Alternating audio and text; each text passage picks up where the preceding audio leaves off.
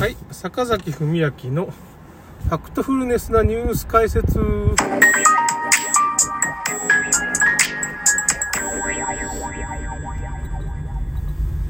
えっとですね、ついにあれですね、感染研が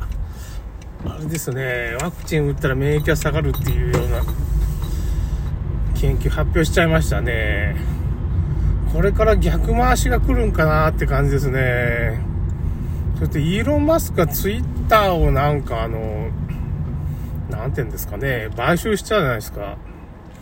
あれで、なんか結構ワクチン推進派の人が、神戸市長とか、まあ、市長の人も含めて、なんかね、なんかよくわからん理由で、ツイッターやめますっていう人が増えてるんですよ。なんかおかしい。あと、あの、なんていうんだかね、某有名なワクチン推進派の医者の人がいるんですけどね、にせんにじゅうにねんしがつからなんかツイッターも発信やめますみたいなこと多いんですよ。おかしいなみたいななんかおかしいなって感じがしますよね。うーん、だからこれイーロン・マスクがちょっとこれツイッターどうのっていうのは結構インパクトあるんだなっていうかね、ちょっとまずいことになってるんじゃないですかね。ツイッター社が買収されるという、イーロンどっち側の人なんかなっていう感じですかね。イーロン・マスクだってさ、あの人まあどっちかって言ったらバリバリのあれじゃないですか、なんていうのか、あのー、なんかロボット化っていうかね、自分の体っていうのをちょっとそういうロボット化しようとしたり、脳脳のね、結局直接脳チップでも埋め込んでからなんか能力を上げたりね、いろいろ脳波だけでなんかコントロールしようとか、そういうね、運書派の人なはずなんですけどね、一体何が起こってるのかっていう感じですね。結構今重大なことがいっぱい起こってて、あとウクライナのブチャの虐殺って、キエフ郊外にブチャっていうとこあるらしいんですね。なんか僕あんまニュース見ないんでニュースっていうテレビのニュース全然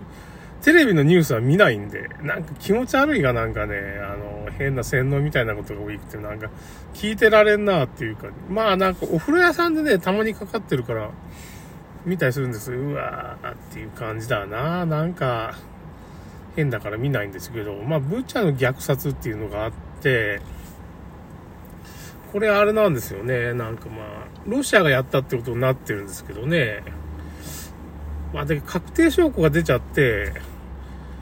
実はウクライナ軍がやってた。まあ、おそらく、まあ、アゾフ大隊っていうかね、その、ネオナチ、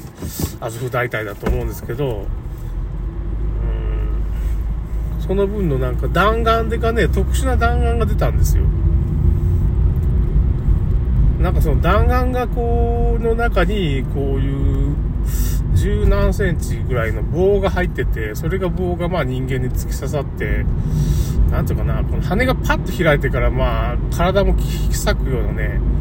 ちょっとやばい弾丸なんですけど、その弾丸っていうのはまあ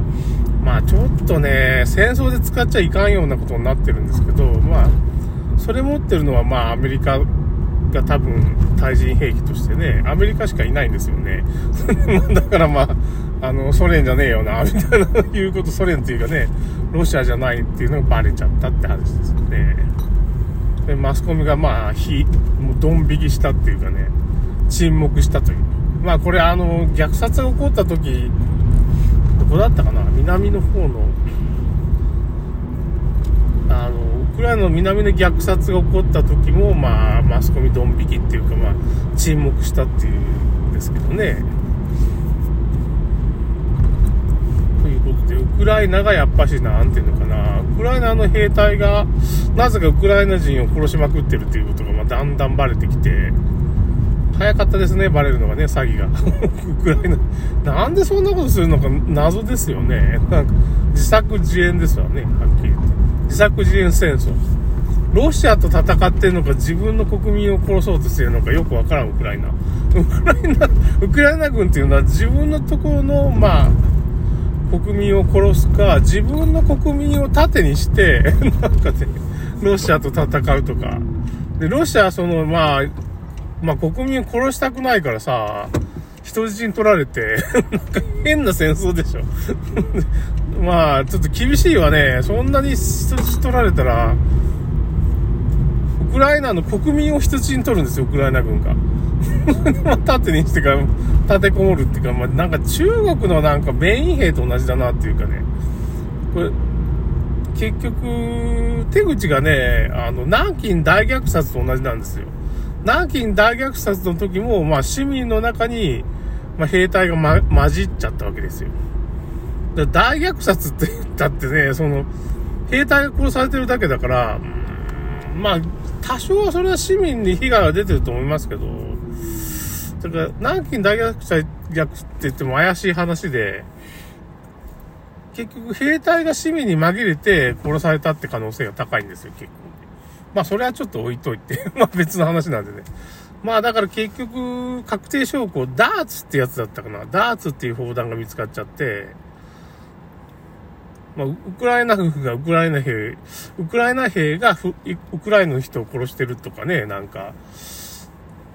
人質にして盾にしてからロシアと戦ってるって謎の、謎の展開なんですよね。ということがもう最近バレつつあるってことですね。あと何だったかなああ、知床、知床遊覧船のなんか事故ね。あれも、なんかさんじゅっぷんぐらいのところに、まあ、ロシアが、に救援を求めるとさんじゅっぷんぐらいで来てくれるんですよ。だけど自衛隊とか、自衛隊はろくじかんかかるんですよ。来るまでに。まあ、ヘリかなんかで来るんでしょうかね、船とかね。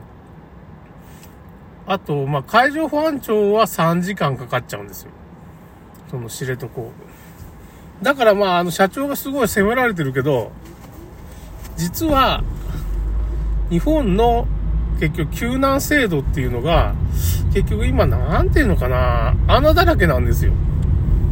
船を助けることができないっていうか、そういうあの辺はね、まあ北海道が手薄になってるのかどうか知らないですけど、とにかくそうどっかで何かが起こった時にその助けることができないような、まあそういう配置になっちゃってるんです。どうもね、あの中国がさ尖閣諸島に来てるじゃないですか。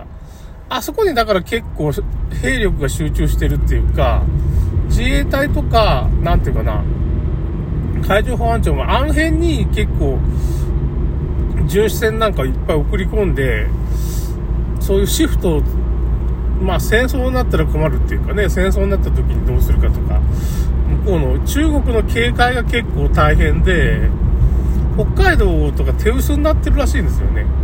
そういう問題もあるらしいですね。それでまあコメント欄見たら結局ロシアのまあ警備隊もの日本政府が要請したのかどうなのかちょっと明確には分からないんですけど、探してくれようとしてたらしいんですよ。だけどやっぱ波が高いんでやっぱ引っ返すしかなかったらしいですね。やっぱりだからまあどっちにしても戦からん、これまあ助からんかったんかもしれんけどなみたいな。そういう問題が立て続けに起こってますね。だからそこの辺の見解についてはその北川さん、筑波大学大学院出身の人で教授の北川高嗣さん、高志さんですかねみたいなの記事を見て、だいたいいい線行くことを言ってくれるんですよ。この北川さんの、まあ、記事っていうのは Facebook で、ね、まあ一番端的にすごい。データサイエンスの人なんですけど、まあ、筑波大学なんかな出身が、今はなんかまた違う大学の方の人なんですけど、うーん、なるほどねみたいな感じですよね。うーん。てか最近の本当のニュース解説ですね、今日ね。なんかいろいろニュースをチェックしてたら、その北川さんの Facebook の投稿を見るだけで、ああそういうことがあるんだっていうのがなんとなく分かってしまうっていうかね、なかなか鋭いっていうか、結局なんか非常事態が、北川さんの記事をまあ非常事態が起きた時に見ると、まあ昔のごチャンネルとかにチャンネルみたいなもんで、なんか非常事態っていうかニュースができた時に 北, 北川さんの投稿を見ると大体正解が書いてるっていう、あ、こういうことなんだっていう、まあ、結構分かりやすく書いてくれるっていうかね、うん、まあ、複雑な問題はまあ複雑だって言っ て, 言ってくれるしね、うん、じゃなかなか面白いですね、あの人の投稿っていうかね。結構マスコミ エムエスエム、マスコミことを エムエスエム って言うんですけどね、マスマスコミな ん, なんかそういうことなんですよねちょっと エムエスエム なんで エムエスエム かちょっと知らないんですけど、だからなかなか面白いですね。だから多分僕が今言ってることは日本のニュースメディアと全く逆のことをおそらく言ってると思うんですよね。で、僕の言ってることが正解なんで正解って正解とか言うなみたいな感じですけどね。まあどっちにしても白子田白子田遊覧漁船は助からんかったんかもしれないな、やっぱしちょっとね。まあロシアとウクライナが悪いって言ったら、まあどっちが悪いかって言ったら、まあウクライナが悪いってことになるんだろうけど、まあその辺もなんかそういう風な、まあプロレスみたいな話なんかなと思ったりするしね。ということで、まあ、ちょっと本当の今日はニュース解説でした。ちょっと終わります。それでは。